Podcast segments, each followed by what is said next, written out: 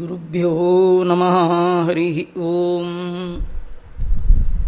ಸೃಷ್ಟಿಸ್ಥಿತ್ಯಪ್ಯಯೇಹ ನಿಯತಿದೃಶಿತಮೋ ಬಂಧಮೋಕ್ಷಾಶ್ಚ ಯಸ್ಮಾತ್ ಅಸ್ಯ ಶ್ರೀ ಬ್ರಹ್ಮರುದ್ರ ಪ್ರವೃತ್ತಿ ಸುರನರದ್ವೇಷಶತ್ರುತ್ಮಕಸ್ಯ ವಿಷ್ಣೋರ್ವ್ಯಸ್ತಾಃ ಸಮಸ್ತಾಃ ಸಕಲಗುಣನಿಧಿ ಸರ್ವದೋಷವ್ಯಪೇತಃ ಪೂರ್ಣಾನಂದಾನಂದೋ ವ್ಯಯೋ ಯೋ ಗುರುರಪಿ ಪರಮಃ ಚಿಂತಯೇ ತಂ ಮಹಾಂತಂ.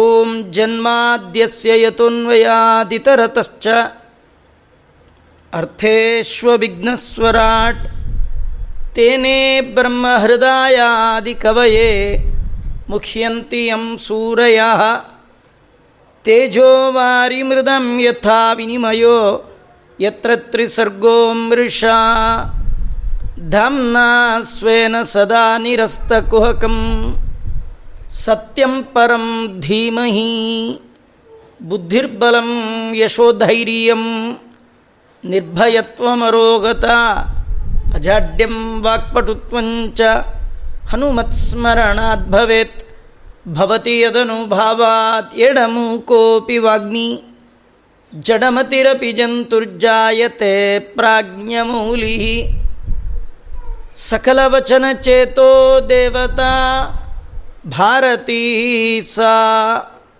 ಮಮ ವಚಸಿ ನಿಧತ್ತಾಂ ಸನ್ನಿಧಿಂ ಮಾನಸೇ ಚ ಯಂ ಪ್ರವ್ರಜಂತಮನುಪೇತಮಪೇತಕೃತ್ಯಂ ದ್ವೈಪಾಯನೋ ವಿರಹ ಕಾತರ ಆಜುಹಾವ ಪುತ್ರೇತಿ ತನ್ಮಯತಯಾ ತರವೋಪಿ ನೇದುಃ ತಂ ಸರ್ವಭೂತ ಹೃದಯಂ ಮುನಿಮಾನತೋಸ್ಮಿ.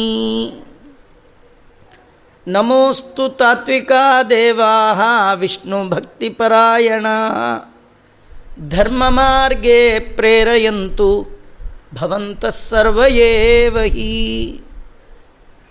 ಅರ್ಥಕಲ್ಪಿತಕಲ್ಪೋಯಂ ಪ್ರತ್ಯರ್ಥಿಗಜಕೇಸರಿ ವ್ಯಾಸತೀರ್ಥಗುರುರ್ಭೂಯಾತ್ ಅಸ್ಮದಿಷ್ಟಾರ್ಥಸಿದ್ಧಯೇ. ತಪೋ ವಿದ್ಯಾವಿರಕ್ತ್ಯಾದಿ ಸದ್ಗುಣೌಘಾಕರಾನಹಂ ವಾದಿರಾಜಗುರೂನ್ ವಂದೇ ಹಯಗ್ರೀವಪದಾಶ್ರಯಾನ್. ಮೂಕೋಪಿ ಯತ್ಪ್ರಸಾದೇನ ಮುಕುಂದಶಯನಾಯತೆ ರಾಜರಾಜಾಯತೆ ರಿಕ್ತೋ ರಾಘವೇಂದ್ರಂ ತಮಾಶ್ರಯೇ. ತಪಸ್ವಾಧ್ಯಾಯ ಶುಶ್ರೂಷಾ ಕೃಷ್ಣಪೂಜಾರತಂ ಮುನಿಂ ವಿಶ್ವೇಶಂ ಇಷ್ಟದಂ ವಂದೇ ಪರಿವ್ರಾಟ್ ಚಕ್ರವರ್ತಿನಂ. ಆಪಾದಮೌಲಿಪರ್ಯಂತಂ ಗುರೂಣಾಂ ಆಕೃತಿಂ ಸ್ಮರೇತ್ ತೇನ ವಿಘ್ನಾಃ ಪ್ರಣಶ್ಯಂತಿ ಸಿದ್ಧ್ಯಂತಿ ಚ ಮನೋರಥಾಃ. ಸ್ವಸ್ತ್ಯಸ್ತು ಸತಾಂ ಅಶೇಷ ಸನ್ಮಂಗಲಾನಿ ಭವಂತು. ಶ್ರೀ ಗುರುಭ್ಯೋ ನಮಃ. ಶ್ರೀ ಶುಕೋವಾಚ ಏಕೈಕಶಸ್ತಾಃ ಕೃಷ್ಣಸ್ಯ ಪುತ್ರಾನ್ ದಶ ದಶಾಬಲಾಃ ಅಜೀಜನನ್ನವಮಾನ್ ಪಿತುಃ ಸರ್ವಾತ್ಮಸಂಪದಾ. ಶ್ರೀ ಗುರುಭ್ಯೋ ನಮಃ ಹರಿ ಓಂ. ಜಗದೊಡೆಯನಾದ ಶ್ರೀಕೃಷ್ಣ ಅವನ ಕಥೆಯನ್ನು ಶ್ರೀ ಶುಕ ಮಹರ್ಷಿಗಳು ಶ್ರೀ ಪರೀಕ್ಷಿತ ಮಹಾರಾಜರಿಗೆ ವರ್ಣನೆ ಮಾಡ್ತಾ ದಶಮಸ್ಕಂದದಲ್ಲಿ ಕೃಷ್ಣನ ಸಂತತಿ ಅವನ ಅನೇಕ ಜನ ಪತ್ನಿಯರು ಅವರೆಲ್ಲರ ಜೊತೆಗೆ ಭಗವಂತ ಹೇಗೆ ವಿಹಾರ ಮಾಡಿದ ಅನ್ನೋದನ್ನೆಲ್ಲ ವರ್ಣನೆ ಮಾಡ್ತಾ ಇದ್ದಾರೆ. ಕೃಷ್ಣನ ಅಷ್ಟು ಜನ ಹೆಂಡತಿಯರು ಕೂಡ ಪ್ರತಿಯೊಬ್ಬರು ಆ ಭಗವಂತನಿಂದ 10 ಮಕ್ಕಳನ್ನು ಪಡೆದಿದ್ದಾರೆ.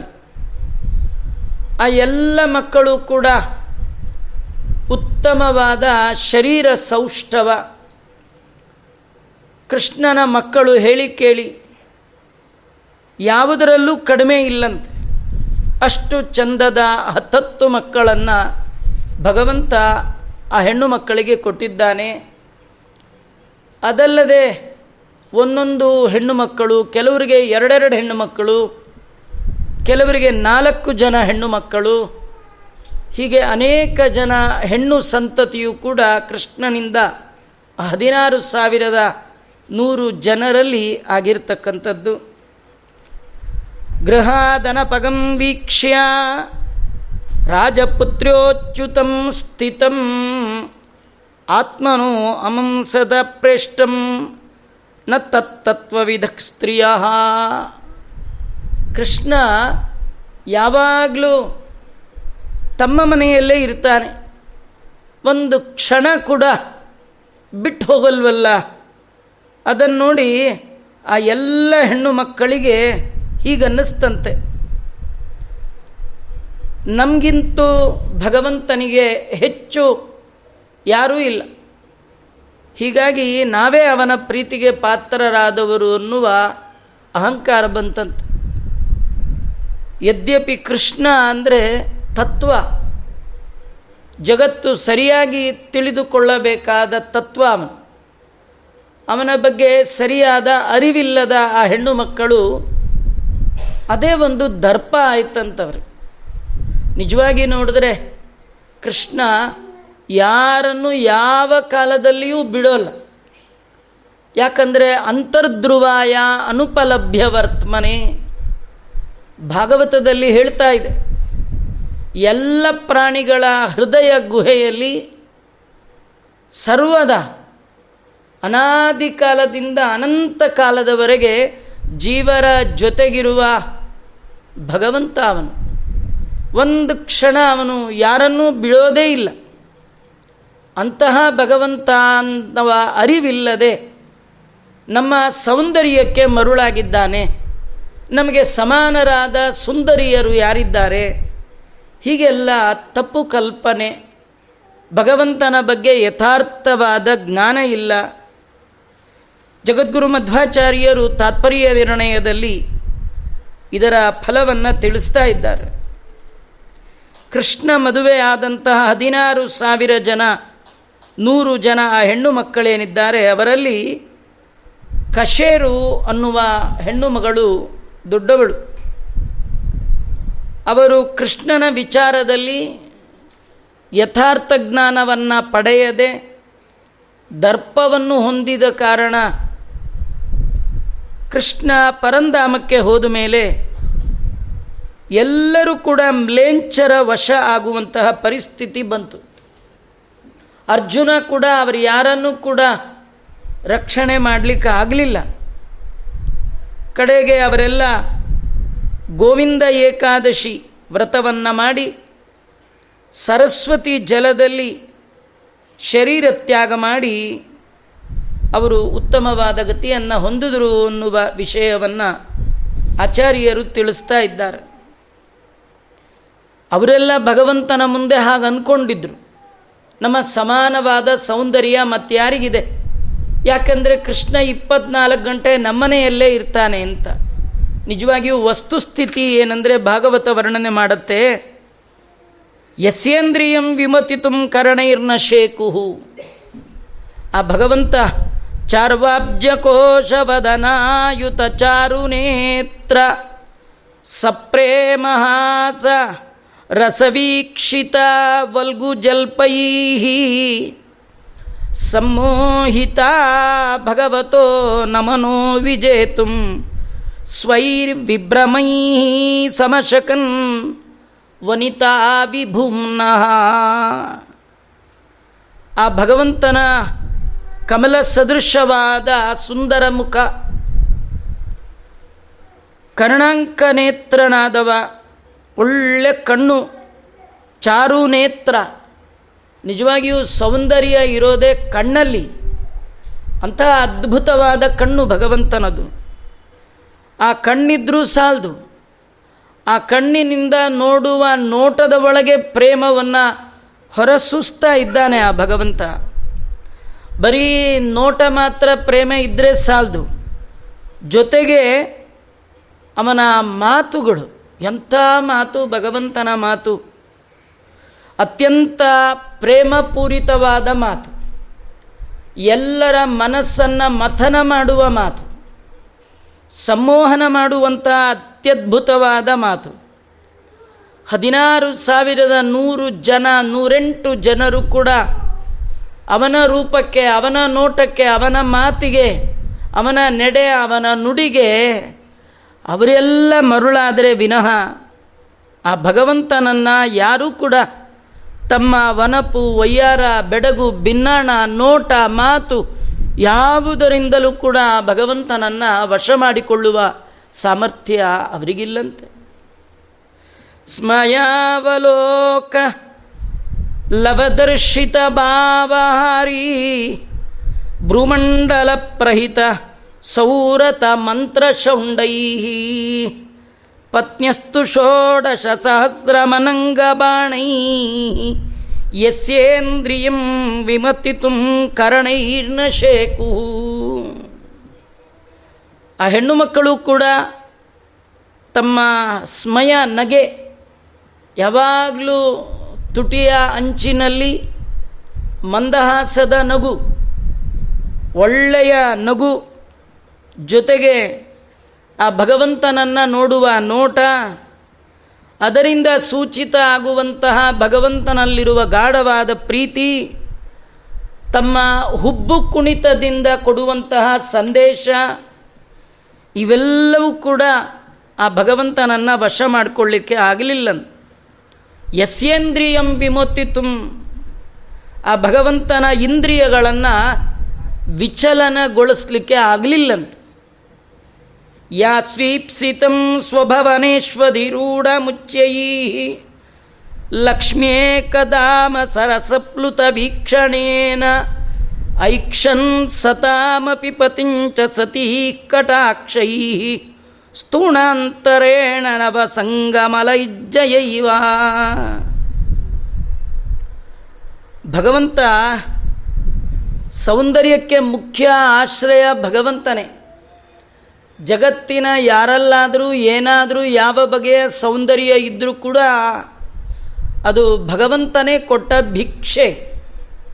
ನಿಜವಾಗಿ ಸುಂದರ ಅಂದರೆ ಭಗವಂತ.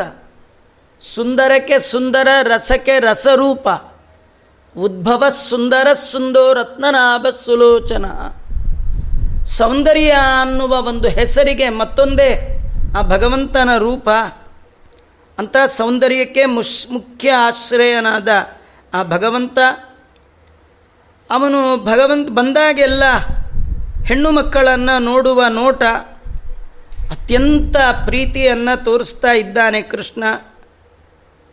ಕೃಷ್ಣ ಬಂದು ಮನೆಯಲ್ಲಿ ಹಂಸತುಲಿಕಾ ತಲ್ಪದಲ್ಲಿ ಕೂತರೆ ಆ ಮನೆಯ ಒಡತಿ ಕೃಷ್ಣನನ್ನು ನೋಡುವಾಗ ಕಂಬದ ಮರೆಯಲ್ಲಿ ನಿಂತು ನೋಡ್ತಾ ಇದ್ದಾಳು.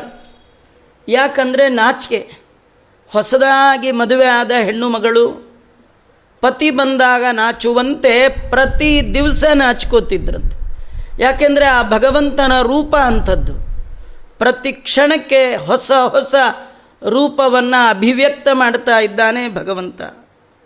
ಸ್ತುಣಾಂತರೇಣ, ಕಂಬದ ಮರೆಯಲ್ಲಿ ನಿಂತು ಆ ಕೃಷ್ಣನನ್ನ ಕಡೆಗಣ್ಣಿನಿಂದ ಲಜ್ಜೆ ತುಂಬಿದ ನೋಟದಿಂದ ನೋಡ್ತಾ ಇದ್ದಾರೆ.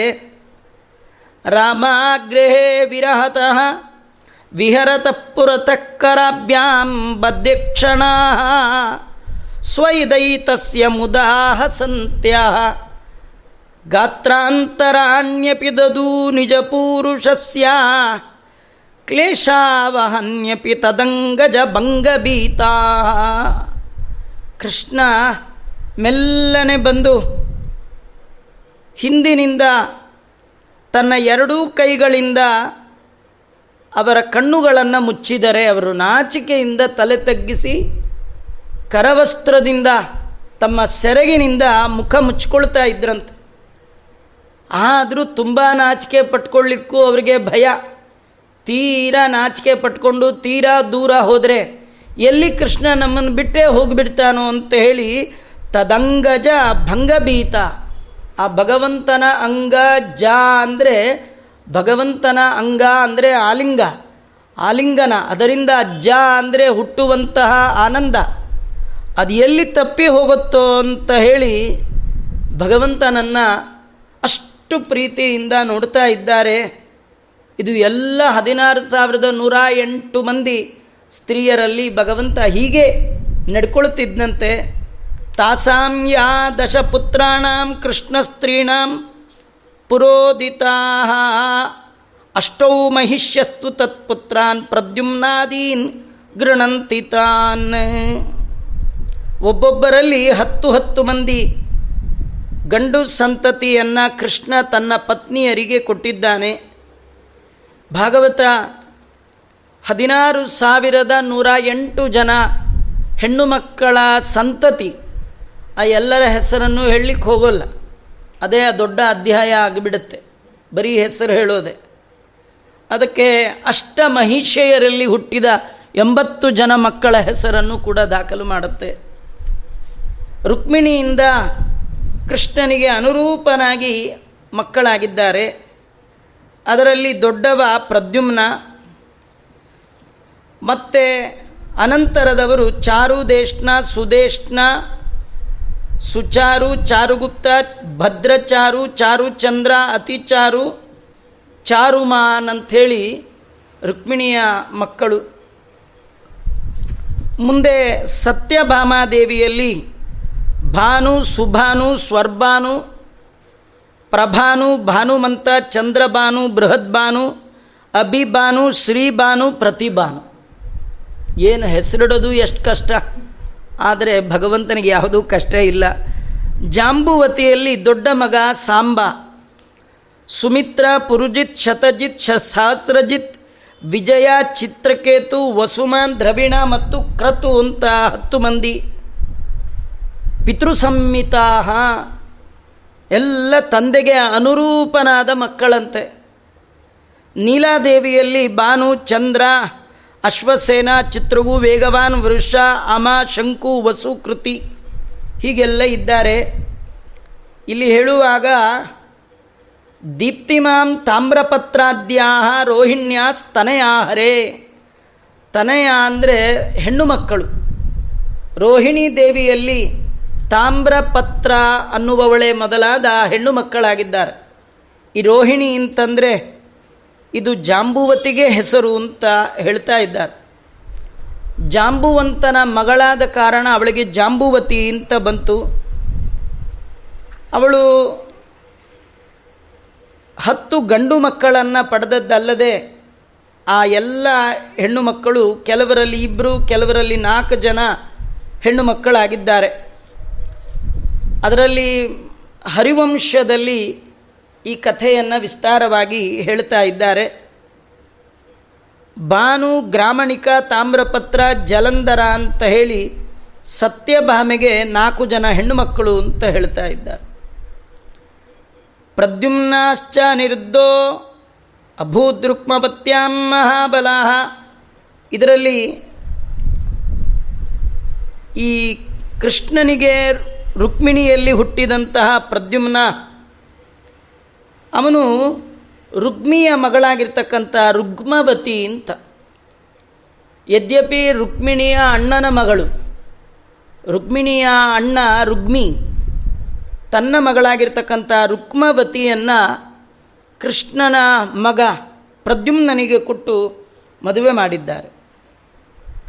ಅಲ್ಲಿ ರುಕ್ಮವತಿಯಲ್ಲಿ ಪ್ರದ್ಯುಮ್ನ ಅನಿರುದ್ಧನನ್ನೇ ಪಡೆದಿದ್ದಾನೆ. ಪ್ರದ್ಯುಮ್ನ, ಅನಿರುದ್ಧ ಇವೆರಡು ಭಗವಂತನ ಆವೇಶದಿಂದ ಯುಕ್ತವಾದದ್ದೇ ವಿನಃ ಭಗವಂತನ ಸ್ವರೂಪದ ಅವತಾರ ಅಲ್ಲ. ಭಗವಂತನ ವ್ಯೂಹ ರೂಪಗಳಲ್ಲಿ ಅನಿರುದ್ಧ ರೂಪ, ಅದರ ಒಂದು ಸನ್ನಿಧಾನ ಇರುವ ಕಾರಣ ಕೃಷ್ಣನ ಮೊಮ್ಮಗನಿಗೆ ಅನಿರುದ್ಧ ಅಂತ ಕರೀತಾ ಇದ್ದಾರೆ. ಏತೇಷಾಂ ಪುತ್ರ ಪೌತ್ರಾಶ್ಚ ಬಭೂವು ಕೋಟ್ಯಶೋ ನೃಪ ಮಾತರ ಕೃಷ್ಣ ಜಾತಾನಾಂ ಸಹಸ್ರಾಣಿ ಚ ಷೋಡಶ. ಕೃಷ್ಣ, ಹೇ ಪರೀಕ್ಷಿತ, ಕೃಷ್ಣನ ಪುತ್ರರಿಗೆ ತಾಯಂದರು 16,000. ಆ 16,108 ಜನರಲ್ಲಿ ಕೃಷ್ಣ ಅನೇಕ ಜನ ಮಕ್ಕಳು, ಮೊಮ್ಮಕ್ಕಳು, ಮರಿಮಕ್ಕಳು ಕೋಟಿಗಟ್ಟಲೆ ಆಗಿದ್ದಾರೆ ಅಂತ ಹೇಳ್ತಾ ಇದ್ದಾರೆ. ಈ ಸಂದರ್ಭದಲ್ಲಿ ಪರೀಕ್ಷಿತ ಮಹಾರಾಜ ಶುಕಾಚಾರ್ಯರನ್ನು ಒಂದು ಪ್ರಶ್ನೆ ಮಾಡ್ತಾನೆ. ಅಲ್ಲ, ನನಗೊಂದು ಆಶ್ಚರ್ಯ, ರುಕ್ಮಿ ಕೃಷ್ಣನ್ ಕಂಡ್ರೆ ಆಗದವ, ರುಕ್ಮಿಣಿಯ ಅಣ್ಣ, ಅವನಿಗೆ ಕೃಷ್ಣನ್ ಕಂಡ್ರೆ ಆಗ್ತಿರಲಿಲ್ಲ, ಕೃಷ್ಣನಿಂದ ಅವಮಾನಿತನಾದವ. ಅಂತಹ ರುಕ್ಮಿ ತನ್ನ ಮಗಳಾಗಿರ್ತಕ್ಕಂಥ ರುಕ್ಮವತಿಯನ್ನು ಕೃಷ್ಣನ ಮಗನಾದ ಪ್ರದ್ಯುಮ್ನನಿಗೆ ಕೊಟ್ಟು ಮದುವೆ ಮಾಡ್ದ ಅಂತಂದ್ರಿ, ಇದು ಹೇಗೆ ಸಾಧ್ಯ? ಬದ್ಧ ಶತ್ರುಗಳು ಒಬ್ರಿಗೊಬ್ಬರು ಬೀಗರಾಗಿದ್ದ ಹೇಗೆ? ಆ ಮದುವೆ ಹೇಗೆ ನಡೀತು? ಇಷ್ಟು ಶತ್ರುತ್ವ ಮಾಡುವಂತಹ ರುಕ್ಮಿ ತನ್ನ ಮಗಳಾಗಿರ್ತಕ್ಕಂಥ ರುಕ್ಮವತಿಯನ್ನು ಪ್ರದ್ಯುಮ್ನನಿಗೆ ಕೊಟ್ಟದ್ದು ಹೇಗೆ? ಕಥಂ ರುಕ್ಮ್ಯರಿಪ್ರಾಯ ಪ್ರಾದುದುಹಿತರಂ ಯದಿ ಕೃಷ್ಣೇನ ಪರಿಭೂತಸ್ಥಂ ಹಂತುರಂಧ್ರಂ ಪ್ರತೀಕ್ಷತೆ. ರಿಪುತ್ರಾಯ ರುಕ್ಮಿ ತನ್ನ ಶತ್ರುವಾದ ಕೃಷ್ಣ, ಯದ್ಯಪಿ ಕೃಷ್ಣ ಯಾರಿಗೆ ಶತ್ರು ಅಲ್ಲ, ಎಲ್ಲರಿಗೆ ಪ್ರಿಯ, ಎಲ್ಲರಿಗೆ ಮಿತ್ರ, ಆದರೆ ಯಾರು ಭಗವಂತನನ್ನು ಯಾವ ಬಗೆಯಿಂದ ಉಪಾಸನೆ ಮಾಡ್ತಾರೆ ಅವರಿಗೆ ಭಗವಂತ ಆಗಿರ್ತಾನೆ. ಹೀಗಾಗಿ ಏನಾದರೂ ಮಾಡಿ ಕೃಷ್ಣನನ್ನೇ ಸಂಹಾರ ಮಾಡಬೇಕು ಅಂತ ಅವಕಾಶಕ್ಕಾಗಿ ಕಾಯ್ತಾ ಇದ್ದಂತಹ ರುಕ್ಮಿಣಿಯ ಅಣ್ಣ ರುಕ್ಮಿ ತನ್ನ ಶತ್ರುವಾದ ಕೃಷ್ಣನ ಮಗ ಪ್ರದ್ಯುಮ್ನ, ಅವನಿಗೆ ತನ್ನ ಮಗಳನ್ನು ಮದುವೆ ಮಾಡಿಕೊಟ್ಟ ಅಂದ್ರಿ, ಇದು ಹೇಗೆ ಸಾಧ್ಯ? ಏತದಾಖ್ಯಾಹಿಮೇ ಬ್ರಹ್ಮನ್ ವಿಶೋ ವೈವಾಹಿಕಿ ಕ್ರಿಯಾಂ. ಒಬ್ಬರಿಗೊಬ್ಬರು ಬದ್ಧ ದ್ವೇಷಗಳು, ಇವರಿಬ್ಬರ ನಡುವೆ ಒಂದು ವಿವಾಹ ಸಂಬಂಧವೇ ನಡೆದೋಯ್ತು ಅಂದ್ರಿ, ಇದು ಬಹಳ ಆಶ್ಚರ್ಯ, ಇದನ್ನು ಕೇಳಬೇಕು ಅಂತ ಅನಿಸತ್ತೆ. ನೀವಾದರೂ ಯೋಗಿಗಳು, ನೀವು ಭೂತ ಭವಿಷ್ಯದ್ ವರ್ತಮಾನ ಅನಾಗತಂ ಅತೀತಂಚ ವರ್ತಮಾನಂ ಅತೀಂದ್ರಿಯಂ, ಇಂದ್ರಿಯಕ್ಕೆ ಅಗೋಚರವಾದದ್ದು ಕೂಡ ಯೋಗ ಸಾಮರ್ಥ್ಯದಿಂದ ಅರಿಯುವ ಸಾಮರ್ಥ್ಯ ಶುಕಾಚಾರ್ಯರೇ ನಿಮಗಿರುವಂಥದ್ದು. ಹಾಗಾಗಿ ಅವರ ಮನಸ್ಸಿನಲ್ಲಿ ನಡೆದದ್ದಾದರೂ ಏನು, ಕೊಟ್ಟದ್ದಾದರೂ ಹೇಗೆ? ವಿಪ್ರಕೃಷ್ಟಂ ವ್ಯವಹಿತಂ ಸಮ್ಯಕ್ ಪಶ್ಯಂತಿ ಯೋಗಿನಃ. ಸಾಮಾನ್ಯರಿಗೆ ಈ ಅಂಥ ವಿಷಯಗಳನ್ನೆಲ್ಲ ತಿಳ್ಕೊಳ್ಳಿಕ್ಕೆ ಸಾಧ್ಯ ಇಲ್ಲ, ಆದರೆ ನೀವಾದರೂ ಯೋಗಿಗಳು, ನಿಮಗೆ ಆಗತ ಅನಾಗತ ಅತೀತವಾದದ್ದು ವರ್ತಮಾನವಾದ ಎಲ್ಲ ವಿಷಯವನ್ನು ತಿಳಿದವರಾಗಿದ್ದೀರಿ, ಅದನ್ನು ಹೇಳಿ ಅಂತ ಕೇಳಿದಾಗ ಶುಕಾಚಾರ್ಯರು ಹೇಳ್ತಾ ಇದ್ದಾರೆ. ಯದ್ಯಪಿ ಅನುಸ್ಮರನ್ ವೈರಂ ರುಕ್ಮಿ ಕೃಷ್ಣಮವಮಾನಿತ.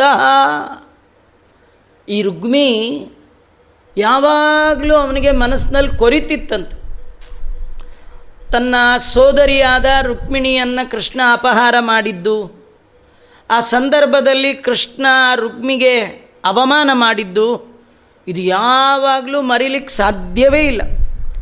ಅನುಸ್ಮರನ್, ಅನುಸ್ಮರನ್ ಅಂದರೆ ಮತ್ತೆ ಮತ್ತೆ ನೆನಪಿಗೆ ತಂದ್ಕೊಳ್ಳೋದು.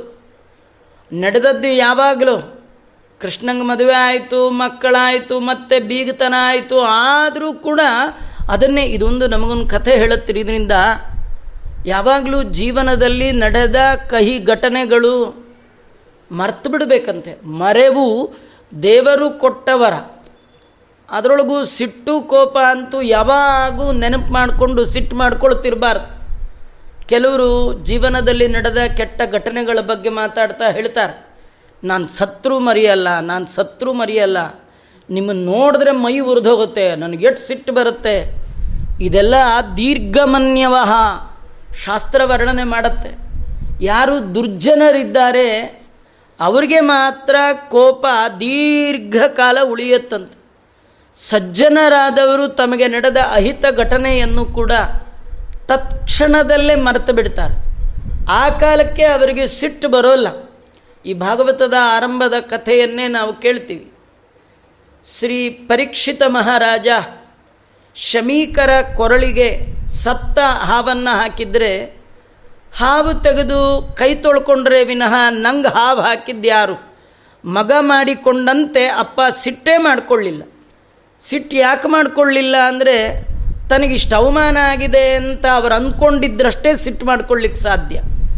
ಜೀವನದಲ್ಲಿ ನಡೆಯುವ ಎಲ್ಲ ಘಟನೆಗಳಿಗೆ ಭಗವಂತ ಕಾರಣ ಅಂತ ಪೋಪು ದಿಪ್ಪುದು ಬಪ್ಪುದೆಲ್ಲವ ರಮಾಪತಿಗೆ ಅಧಿಷ್ಠಾನವೆನ್ನು. ಏನೆಲ್ಲ ನಡೆಯುತ್ತೆ ಅದರ ಹಿಂದೆ ಕಾರಣರೂಪದಿಂದ ಕಾರ್ಯರೂಪದಿಂದ ಪರಮಾತ್ಮ ಇದ್ದಾನೆ ಎನ್ನುವ ಅರಿವು ಯಾರಿಗಿದೆ ಅವರು ಎಂದು ಸಿಟ್ಟೇ ಮಾಡ್ಕೊಳ್ಳಲ್ಲ, ಎಂದು ಘಟನೆ ನಡೆದಿದೆ ಅಂದೇ ಸಿಟ್ಟು ಮಾಡ್ಕೊಳ್ಳಲ್ಲ. ಮಧ್ಯಮ ವರ್ಗದವರು ಅವರು ಎಂದು ನಡೆಯುತ್ತೋ ಅಂದು ಸಿಟ್ಟು ಮಾಡ್ಕೊಳ್ತಾರೆ, ಸ್ವಲ್ಪ ಕಾಲ ಆದಮೇಲೆ ಏನೋ ಆದ್ರಾಯ್ತು ಹೋದರು ಇದು ಬಿಡಿ ಅಂತ ಮರ್ತು ಬಿಡ್ತಾರೆ. ಆದರೆ ಪಾಪಿಗಳು ದುರ್ಜನರೇನಿದ್ದಾರೆ ಜೀವನದ ಉದ್ದಕ್ಕೆ ದ್ವೇಷ ದೋಷ ಆರೋಪಣೆ ಸಿಟ್ಟು ಇದರಲ್ಲೇ ಕಳೆದು ಬಿಡ್ತಾರೆ.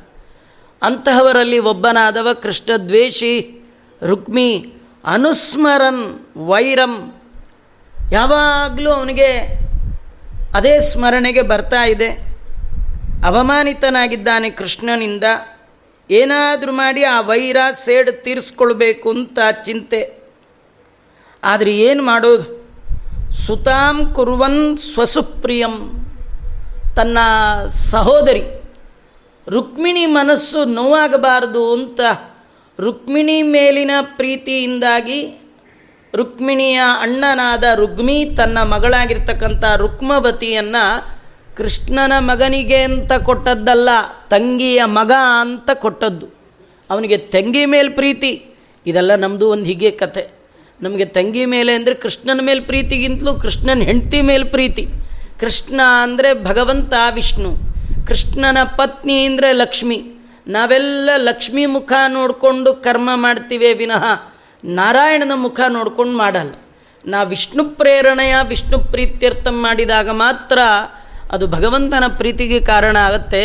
ಲಕ್ಷ್ಮಿ ಅಂದರೆ ಸಂಪತ್ತಿಗೆ ಮುಖ ಮಾಡಿಕೊಂಡು ಮಾಡಿದರೆ ಅದು ರುಕ್ಮಿ ಅಂತ ಆಗುತ್ತೆ. ಇವನು ತನ್ನ ತಂಗಿಯಾದ ರುಕ್ಮಿಣಿ ಪ್ರೀತಿ ಆಗಲಿ, ಅವಳು ಮನಸ್ಸನ್ನು ನೊಂದ್ಕೊಳ್ಬಾರ್ದು ಅಂತ ಹೇಳಿ ತನ್ನ ಮಗಳಾಗಿರ್ತಕ್ಕಂಥ ರುಕ್ಮವತಿಯನ್ನು ಪ್ರದ್ಯುಮ್ನನಿಗೆ ಕೊಟ್ಟ ಅಂತ ತಿಳಿಸ್ತಾ ಇದ್ದಾರೆ. ತದೇವಾನುಸ್ಮರಂ ವೈರಂ ರುಕ್ಮೀ ಕೃಷ್ಣಮ ಮಾ ಅವಮಾನಿತ ತೋಷಯ ಮಾಸ ತಪಸ ಶ್ರೀಶೈಲ ನಿಲಯಂ ಹರಿಂ ಹರಂ. ಮುಂದೆ ಅವನ ಕಥೆಯನ್ನು ಶುಕಾಚಾರ್ಯರು ವರ್ಣನೆ ಮಾಡ್ತಾರೆ. ಇದು ಯಾಕೆ ಅವನಿಗೆ ಯಾವಾಗಲೂ ಸ್ಮರಣೆಯಲ್ಲಿತ್ತು, ಕೃಷ್ಣ ಹೀಗೆ ಮಾಡಿಬಿಟ್ಟ, ಕೃಷ್ಣ ಅದರಿಂದ ಏನು ಮಾಡ್ದ, ಯಾವಾಗಲೂ ಭಗವದ್ ದ್ವೇಷ ತಲೆಯಲ್ಲಿ ಇಟ್ಕೊಂಡವರಿಗೆ ಆ ಭಗವಂತನಲ್ಲಿ ಶರಣು ಬರುವ ಬುದ್ಧಿ ಬರೋದೇ ಇಲ್ಲ. ಜೀವನದಲ್ಲಿ ಕಷ್ಟ ಬಂದಾಗ ಭಗವಂತನ ಬಳಿ ಶರಣು ಹೋಗಬೇಕಾದ್ರೆ ದೇವರಲ್ಲಿ ಭಕ್ತಿ ಇಲ್ಲದೇ ಇದ್ದರೆ ಪರವಾಗಿಲ್ಲ, ದೇವರಲ್ಲಿ ವೈರತ್ವ ಇರಬಾರ್ದು. ದೇವರಲ್ಲಿ ವೈರತ್ವ ಇದ್ದರೆ ನಾವು ದೇವರನ್ನು ಬಿಟ್ಟು ಮತ್ತಾರಾದರೂ ಇದ್ದಾರಾ ಅಂತ ಹುಡುಕೊಂಡು ಹೊರಡ್ತೀವಿ. ಆ ದುರ್ಬುದ್ಧಿಯಿಂದ ಕೂಡಿದ ಕಾರಣ ರುಕ್ಮಿಗೆ ತಪಸ್ಸು ಮಾಡುವಾಗ ದೇವರು ನೆನಪಿಗೆ ಬರಲಿಲ್ಲ, ಶಿವ ನೆನಪಿಗೆ ಬಂದಿದ್ದಾನೆ, ಶಿವನನ್ನು ಕುರಿತು ತಪಸ್ಸು ಮಾಡಿದ್ದಾನೆ. ಭಾರಿ ಆಶ್ಚರ್ಯ. ಭಾಗವತ ಹೇಳುತ್ತೆ ಎಲ್ಲಿ ಅಂದರೆ ಶ್ರೀಶೈಲ ನಿಲಯಂ ಹರಂ, ಶ್ರೀಶೈಲವಾಸಿಯಾದ ಆ ಮಲ್ಲಿಕಾರ್ಜುನ ಅವನನ್ನು ಕುರಿತು ತಪಸ್ಸು ಮಾಡ್ದ ಅಂತ. ಅದರ ನಿಜವಾಗ್ಲೂ ಸಾಲಿಗ್ರಾಮ ನಿವಾಸಾಯ ಶ್ರೀಶೈಲಾದ್ರಿ ನಿವಾಸಾಯ ಅಂತ ವರ್ಣನೆ ಮಾಡ್ತಾರೆ. ಶ್ರೀಶೈಲ ಅನ್ನುವ ಪರ್ವತ ಇದೆಯಲ್ಲ, ಆ ಪರ್ವತವೇ ಸಾಲಿಗ್ರಾಮ. ಇವತ್ತು ನಾವೇನಲ್ಲಿ ಮಲ್ಲಿಕಾರ್ಜುನ ಅಂತ ನಾವು ನೋಡ್ತೀವಿ, ಆ ಪರ್ವತ ಸಾಲಿಗ್ರಾಮ, ಅದು ಇಡೀ ಪರ್ವತವೇ ಸಾಲಿಗ್ರಾಮಮ್ಯ. ಅಂತಹ ಸಾಲಿಗ್ರಾಮ ರೂಪಿಯಾದ ಭಗವಂತ ಇದ್ದಾನೆ, ಅವನನ್ನು ಮರೆತು ಅಲ್ಲಿ ಹರ ಇದ್ದಾನೆ. ಆ ಶಿವನೇ ಭಗವಂತನೇ ಶಿವರೂಪದಲ್ಲಿಯೂ ಇದ್ದಾನೆ. ಅಂದರೆ ಹರ ಅಂದರೆ ನಮ್ಮ ಪಾಪಗಳನ್ನೆಲ್ಲ ಹರಣ ಮಾಡುವವ. ಎಲ್ಲ ಹೆಸರು ಆ ಭಗವಂತನಿಗೆ, ಭಗವಂತನಿಗಲ್ಲದ ಹೆಸರು ಯಾರಿಗೂ ಇಲ್ಲ. ಎಲ್ಲ ಹೆಸರನ್ನು ದೇವತೆಗಳಿಗೆ ಭಗವಂತನೇ ಕೊಟ್ಟದ್ದು. ಆ ನಿಟ್ಟಿನಲ್ಲಿ ರುದ್ರದೇವರನ್ನು ಕುರಿತು ತಪಸ್ಸು ಮಾಡಿದ್ದಾನೆ.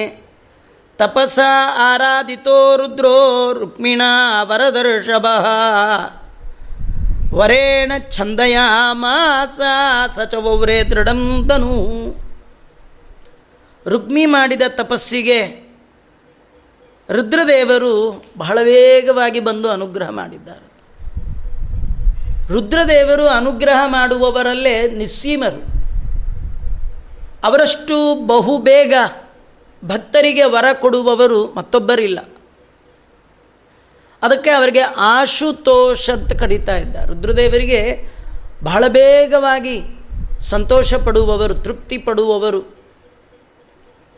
ಭಗವಂತನ ಭಕ್ತರು ರುದ್ರದೇವರು. ರುದ್ರದೇವರು ಅಂದರೆ ಈ ಭಾಗವತ ಹೇಳಿದ ಶುಕಾಚಾರ್ಯರೇ, ಭಾಗವತೋತ್ತಮರು. ಬಾಯಲ್ಲಿ ಭಾಗವತ ಅನ್ನುವ ಗಂಗೆ, ತಲೆಯಲ್ಲಿ ಭಗವಂತನ ಪಾದೋದಕ ಅನ್ನುವ ಗಂಗೆ. ಒಳ ಹೊರಗೆ ಭಗವಂತನ ಪದ ಪಾದೋದಕ, ಹೃದಯದಲ್ಲಿ ದೇವರ ಪದಗಳು, ತಲೆಯಲ್ಲಿ ಪಾದೋದಕವನ್ನು ಧರಿಸಿದ ಭಾಗವತೋತ್ತಮರು, ವೈಷ್ಣವೋತ್ತಮರು, ಶುಕಾಚಾರ್ಯರು, ರುದ್ರದೇವರು. ರುದ್ರದೇವರು ಭಾಗವತೋತ್ತಮರು ಹೇಗಿರ್ತಾರೆ ಅಂದರೆ ಸ್ವಲ್ಪ ಕೊಟ್ಟು ತೃಪ್ತಿ ಪಟ್ಟು ಬಿಡ್ತಾರೆ, ತುಂಬ ಬೇಕಿಲ್ಲ. ತುಂಬ ಕೊಡುವವ ಭಗವಂತ. ಬೇರೆ ಯಾರು ಏನು ಕೊಟ್ಟರೂ ಎದುರುಚ್ಛ ಲಾಭ ಸಂತುಷ್ಟತ. ಹೀಗಾಗಿ ದೈತ್ಯರು ಮಾಡುವ ಸಣ್ಣ ಪುಟ್ಟ ತಪಸ್ಸಿಗೂ ವೇಗವಾಗಿ ಬಂದು ಅನುಗ್ರಹ ಮಾಡುವಂತಹ ರುದ್ರದೇವರು ರುಗ್ಮಿಗೆ ಕೇಳ್ತಾ ಇದ್ದಾರೆ, ಅಪ್ಪ ಎಂಥ ತಪಸ್ಸು ಮಾಡಿಬಿಟ್ಟೆ ನೀನು, ನೀನೇನು ಬೇಕಾದರೂ ಕೇಳು, ವರ ಕೊಡ್ತೇನೆ ಅಂತ ಅಂದಿದ್ದಾರೆ. ಆಗ ಅವನಂತ ಇದ್ದಾನೆ, ಅಜೇಯಂ ಶತ್ರು ಸಂಗಾನ ಮಚ್ಛೇದ್ಯಂ ತ್ರಿದಶೈರಪಿ. ನನ್ನನ್ನು ಯಾರೂ ಗೆಲ್ಲಬಾರ್ದು, ನಾನು ಎಲ್ಲರನ್ನೂ ಗೆಲ್ಲಬೇಕು. ದೇವತೆಗಳಿಂದಲೂ ಕೂಡ ಮುರಿಲಿಕ್ಕಾಗಬಾರ್ದು. ಅಂತಹ ಒಂದು ಬಿಲ್ಲು, ಕಾರ್ಮುಕ, ನನಗೊಂದು ಕೊಡು ಅಂತ, ಬಿಲ್ಲನ್ನು ಕೊಡು ಅಂತ ಕೇಳಿದ್ದಾನೆ. ಆ ಬಿಲ್ಲನ್ನು ಹಿಡಿದು ಹೊರಟ್ರೆ ಅದಕ್ಕೆ ಎದುರು ಯಾರು ನಿಂತರೂ, ದೇವತೆಗಳು ನಿಂತರೂ ಕೂಡ ಅವರೇ ಸೋಲಬೇಕು. ಇಂತಹ ಒಂದು ಧನಸ್ಸು ಬೇಕು ಅಂತ ಕೇಳಿದಾಗ ಎರಡನೇ ಮಾತೇ ಆಡಲಿಲ್ಲಂತೆ. ಕಾರ್ಮುಕಂ ದತ್ವಾ,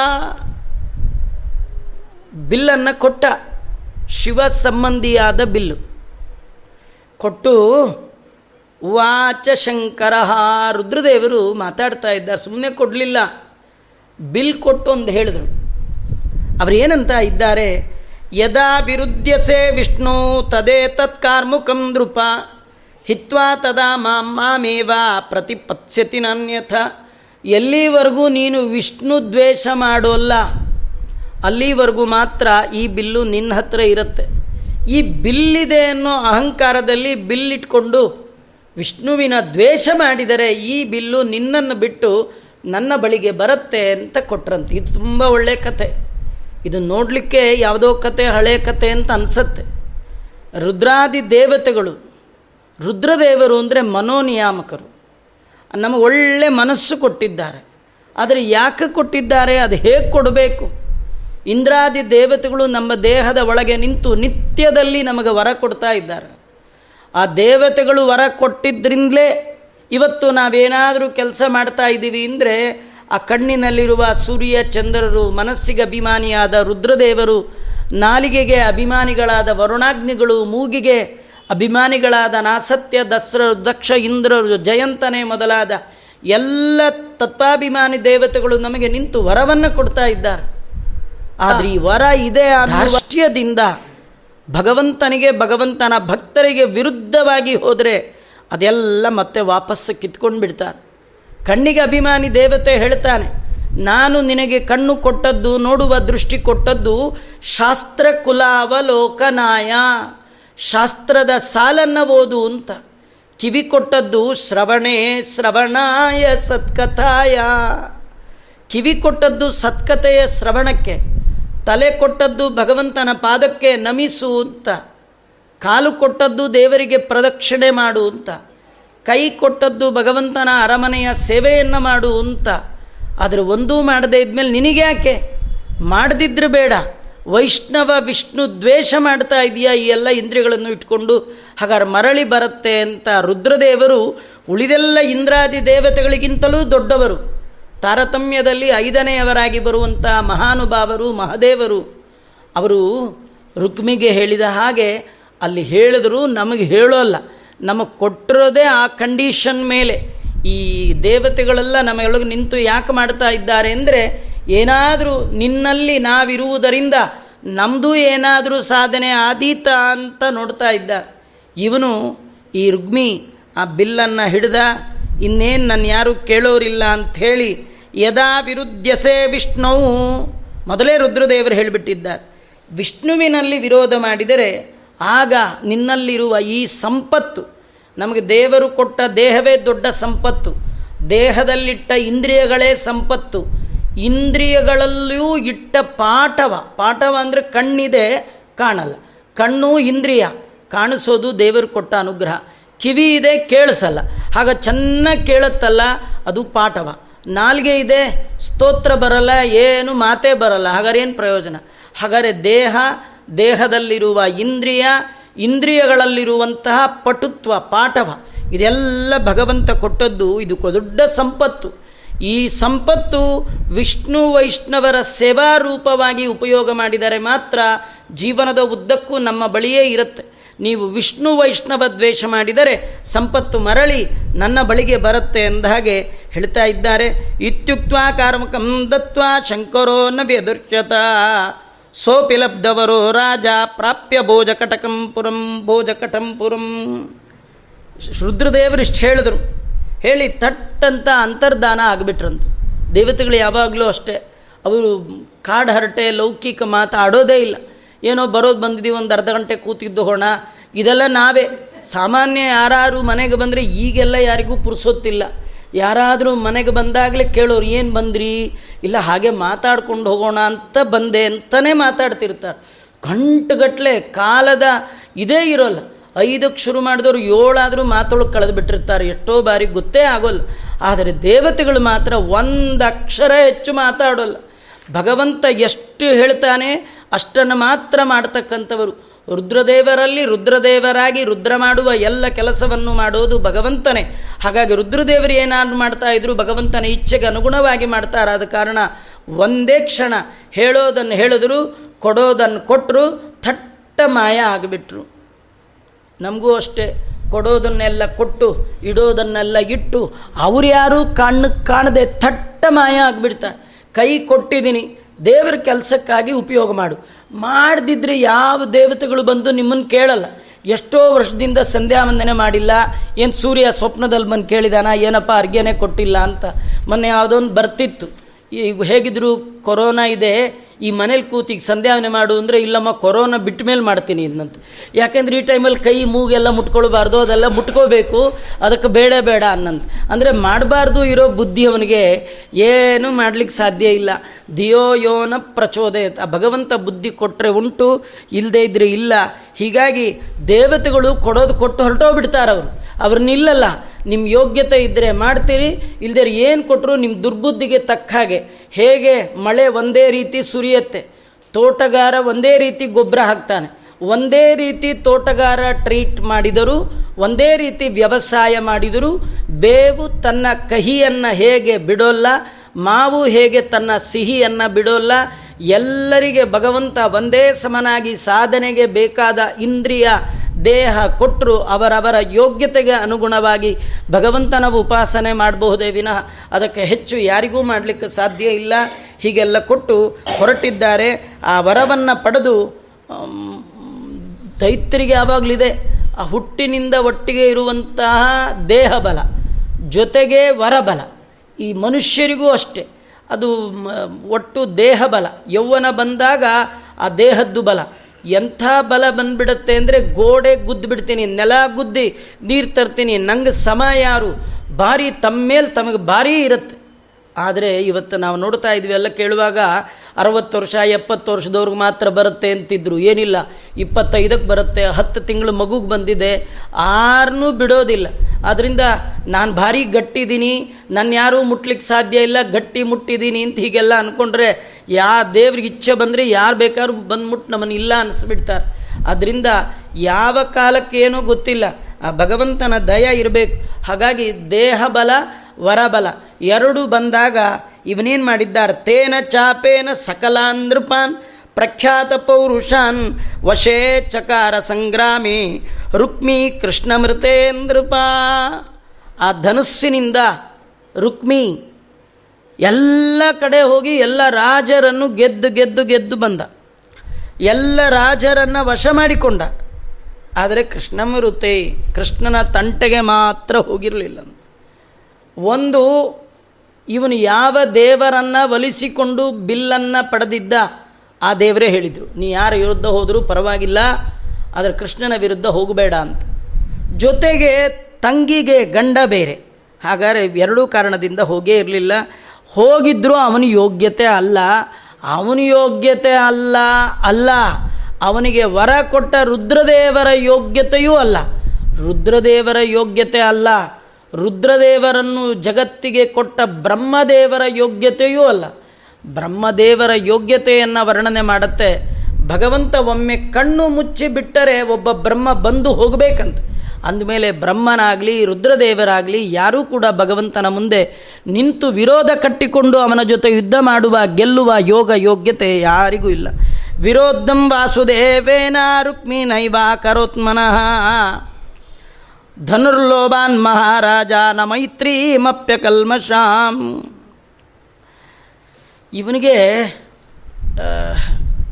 ಅದು ರುದ್ರದೇವರು ಹೇಳಿದ್ರು ಅನ್ನೋದು ಒಂದು, ತಂಗಿ ಅನ್ನೋದು ಒಂದು, ಅದು ಎಲ್ಲದಕ್ಕಿಂತ ಹೆಚ್ಚಿಂದ ಏನಂದರೆ ಇಂಥ ಬಿಲ್ಲು ಮಿಸ್ ಆದರೆ ಮತ್ತಿನ್ನೆಲ್ಲಿ ಸಿಗತ್ತೆ ಅಂತ ಆ ಬಿಲ್ಲಿನ ಮೇಲೆ ಲೋಭ, ನಾವು ಪಡೆದ ಸಂಪತ್ತಿನ ಮೇಲೆ ಲೋಭ.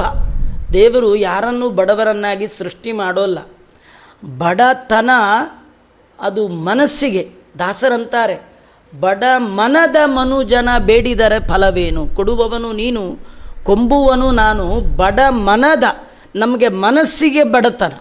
ದೇವರು ಯಾರನ್ನೂ ಬಡವರನ್ನಾಗಿ ಮಾಡಲಿಲ್ಲ, ಅವರು ಯಥಾಯೋಗ್ಯವಾಗಿ ಯಾರ್ಯಾರಿಗೆ ಏನೇನು ಕೊಡಬೇಕು ಕೊಟ್ಟಿದ್ದಾನೆ. ಹೆಚ್ಚು ಬೇಕಂದವರಿಗಿಲ್ಲ, ಅವರವರು ಆಯಾ ಜನ್ಮದಲ್ಲಿ ಕರ್ಮಕ್ಕೆ ಅನುಗುಣವಾಗಿ ಭಗವಂತ ಎಲ್ಲರಿಗೂ ಕೊಡುವವನೇ. ಆದರೆ ಈ ಧನುಸ್ಸಿನ ಮೇಲೆ, ಈ ರುದ್ರದೇವರು ಕೊಟ್ಟಂಥ ಈ ಧನುಸ್ಸಿನ ಮೇಲೆ ಮೋಹದಿಂದ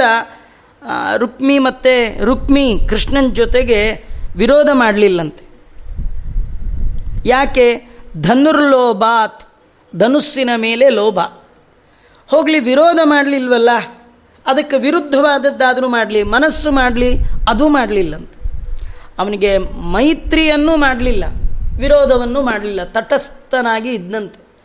ಆ ತಟಸ್ಥ ಪ್ರಯೋಜನ ಇಲ್ಲ. ಕೆಲವರೇನು ಹಾಗಿರ್ತಾರೆ, ನಮಗೇನು ಎಲ್ಲರೂ ಒಂದೇ, ನಮ್ಗೆ ಇವರು ಬೇಡ ಅವರು ಬೇಕು ಅಂತಿಲ್ಲ, ಎಲ್ಲ ಒಂದೇ ಅಂಥೇಳಿ ಒಂದೇ ತಟ್ಟೆ ಒಳಗೆ ಎಲ್ಲ ದೇವ್ರನ್ನಿಟ್ಟು ನೀರು ಹುಯ್ದು ಅದನ್ನು ಕುಡಿದ್ರೆ ನಾನ್ ಸ್ಟಾಪ್ ಹೊಟ್ಟೋಗ್ತೀವಿ, ಎಲ್ಲಿ ಹೋಗಬಾರ್ದು ಆ ಲೋಕಕ್ಕೆ. ಹಾಗಾದರೆ ವಿಷ್ಣೋರತ್ಯುತ್ತಮತ್ವಾದ ಕಿಲ ಗುಣಗಣೈಹಿ ತತ್ರ ಭಕ್ತಿಂ ಗರಿಷ್ಠಾಂ, ಭಗವಂತನಲ್ಲಿ ಶ್ರೇಷ್ಠವಾದ ಭಕ್ತಿಯನ್ನು ಮಾಡಲಿಕ್ಕೇ ಬೇಕು. ಯಾಕಂದರೆ ಎಲ್ಲ ಗುಣಗಳಿಂದ ಪೂರ್ಣನಾದವ ಶ್ರೀಹರಿ, ಅವನಲ್ಲಿ ಉತ್ತಮವಾದ ಭಕ್ತಿ. ಉಳಿದವರಲ್ಲಿ ಸಂಶ್ಲಿಷ್ಟೇ ಶ್ರೀಧರಾಭ್ಯಾಮ್ ಅಮುಮತ ಪರಿವಾರಾತ್ಮನ ಸೇವಕೇಶು, ಇಂದ್ರ ಚಂದ್ರ ರುದ್ರ ಎಲ್ಲ ಮೊದಲಾದ ದೇವತೆಗಳು ಅವನ ಸೇವಕರು, ಅವನ ಸಂಬಂಧಿಕರು, ಅವನ ಭಕ್ತರು ಅಂತ ಹೇಳಿ ಅವರಲ್ಲಿ ಭಕ್ತಿ ಮಾಡಬೇಕು. ಮಾಡಿದ್ರೂ ಆಯಿತು ಬಿಟ್ಟರೂ ಆಯಿತು ಅಂತ ಕೃಷ್ಣನಲ್ಲಿ ಭಕ್ತಿ ಮಾಡದೆ ಜೀವನವನ್ನು ವ್ಯರ್ಥವಾಗಿ ಕಳೆದರೆ ಅವ್ರಿಗೇನಾಗುತ್ತೆ? ದ್ವೇಷ ಅಂತೂ ಮಾಡಲ್ಲ, ನಾವು ಭಕ್ತಿನೂ ಮಾಡಲ್ಲ, ಹೀಗಿರಬಾರ್ದು. ಅದಕ್ಕೆ ಶಿಶು ಈ ರುಕ್ಮಿಯ ಕಥೆಯನ್ನು ವರ್ಣನೆ ಮಾಡ್ತಾ ಇದ್ದಾರೆ. ಯದ್ಯಪ್ಯನುಸ್ಮರನ್ ವೈರಂ ಗಿರೀಶಸ್ಯ ಸ್ಮರನ್ ವಚಃ ವೃತಂ ಸ್ವಯಂವರೇ ಸಾಕ್ಷಾದನಂಗೋ ಅಂಗಯುತ್ತಯ. ಯಾವಾಗಲೂ ಈ ಎಲ್ಲ ಕಾರಣಗಳಿಂದ ರುಕ್ಮಿಗೆ ತನ್ನ ಮನಸ್ಸಿನಲ್ಲಿ ಕೃಷ್ಣನ ವೈರ ಸದಾ ಚಿಂತೆ ಮಾಡ್ತಾ ಇದ್ದ, ಏನಾದರೂ ಮಾಡಿ ಕೃಷ್ಣನ ಮುಗಿಸ್ಬೇಕು ಅಂತ. ಆದರೆ ಕೃಷ್ಣನ ಮಗನಾದ ಪ್ರದ್ಯುಮ್ನನಿಗೆ ತನ್ನ ಮಗಳಾಗಿರ್ತಕ್ಕಂಥ ರುಕ್ಮತಿಯನ್ನು ಕೊಟ್ಟ. ಅದಕ್ಕೆ ಇನ್ನೊಂದು ಕಾರಣ, ನೋಡಲಿಕ್ಕೆ ತುಂಬ ಚಂದ ಗಂಡು. ಯಾರ ಗಂಡು? ಕೃಷ್ಣನ ಮಗ ಪ್ರದ್ಯುಮ್ನ. ಯಾರು ರುಕ್ಮಿಣಿಯಲ್ಲಿ ಹುಟ್ಟಿದವ ಅಂದರೆ ಸ್ವಯಂ ಮನ್ಮಥ. ಅನಂಗನಿಗೆ ಭಗವಂತ ಅಂಗ ಕೊಟ್ಟ, ಅಂದರೆ ದೇಹ ಇರಲಿಲ್ಲ, ರುದ್ರದೇವರಿಂದ ಭಸ್ಮ ಆಗಿದ್ದ ಅವನಿಗೆ ದೇವರು ದೇಹ ಕೊಟ್ಟ. ನಮಗೊಂದು ಕಥೆ ಇದೆ, ನಮಗೂ ಎಲ್ಲ ದೇಹ ಇರಲಿಲ್ಲ, ಸೃಷ್ಟಿಗಿಲ್ಲದೆ ಒತ್ತಟ್ಟಿಗಿದ್ದ ನಮಗೂ ಕೂಡ ದೇಹ ಕೊಟ್ಟು ಸೃಷ್ಟಿ ಮಾಡಿದ್ದಾನೆ. ಸಾಧನ ಶರೀರ ಇದು ನೀ ದಯದಿ ಕೊಟ್ಟದ್ದು.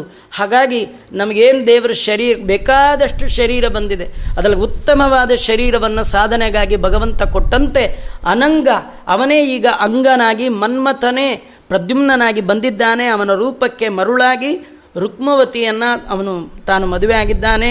ಅದು ಅಪ್ಪನಿಗಿಂತಲೂ ಸ್ವಯಂವರ ಏರ್ಪಾಡು ಮಾಡಿದ್ದ. ಆ ಸ್ವಯಂವರದಲ್ಲಿ ರುಕ್ಮವತಿ ಸ್ವಯಂ ತಾನೇ ವರಿಸಿದ ಗಂಡು ಪ್ರದ್ಯುಮ್ನ. ಆ ಪ್ರದ್ಯುಮ್ನನನ್ನು ವಿವಾಹ ಆಗಿದ್ದಾಳೆ. ಒಬ್ಬನೇ ಏಕಾಂಗಿಯಾದಂತಹ ಪ್ರದ್ಯುಮ್ನ ಅಪ್ಪನಂತೆ ಮಹಾ ಶೌರವಂತನಾಗಿ ಅವನೇನು ಮಾಡಿದ್ದಾನೆ, ರುಕ್ಮವತಿಯನ್ನು ರಥದಲ್ಲಿ ಕೂಡಿಸಿಕೊಂಡು ಆ ಸ್ವಯಂವರದಲ್ಲಿ ತನ್ನ ವಿರುದ್ಧ ಎದುರು ಬಂದ ಎಲ್ಲ ರಾಜರನ್ನು ಪರಾಭವಗೊಳಿಸಿ ರುಕ್ಮವತಿಯನ್ನು ಅಪಹಾರ ಮಾಡಿ ತಂದು ಅವಳನ್ನು ತಾನು ಮದುವೆ ಆಗಿದ್ದಾನೆ ಎನ್ನುವ ಕಥೆಯನ್ನು ವರ್ಣನೆ ಮಾಡಿದ್ದಾರೆ. ಮುಂದಿನ ಕಥೆಯನ್ನು ಮತ್ತೆ ನಾಳೆ ನೋಡೋಣ ಅಂತ ಹೇಳ್ತಾ ಶ್ರೀಕೃಷ್ಣಾರ್ಪಣಮಸ್ತು. ಸರ್ವೇಂದ್ರಿಯ ಪ್ರೇರಕೇಣ ಶ್ರೀ ಪ್ರಾಣಪತಿನೇರಿತ ಯದವೋಚ ಮಹಂತೇನ ಪ್ರಿಯತಾಂ ಕಮಲಾಲಯ ಮಧ್ವೇಶಾರ್ಪಣಮಸ್ತು. ಕೃಷ್ಣಾರ್ಪಣಮಸ್ತು.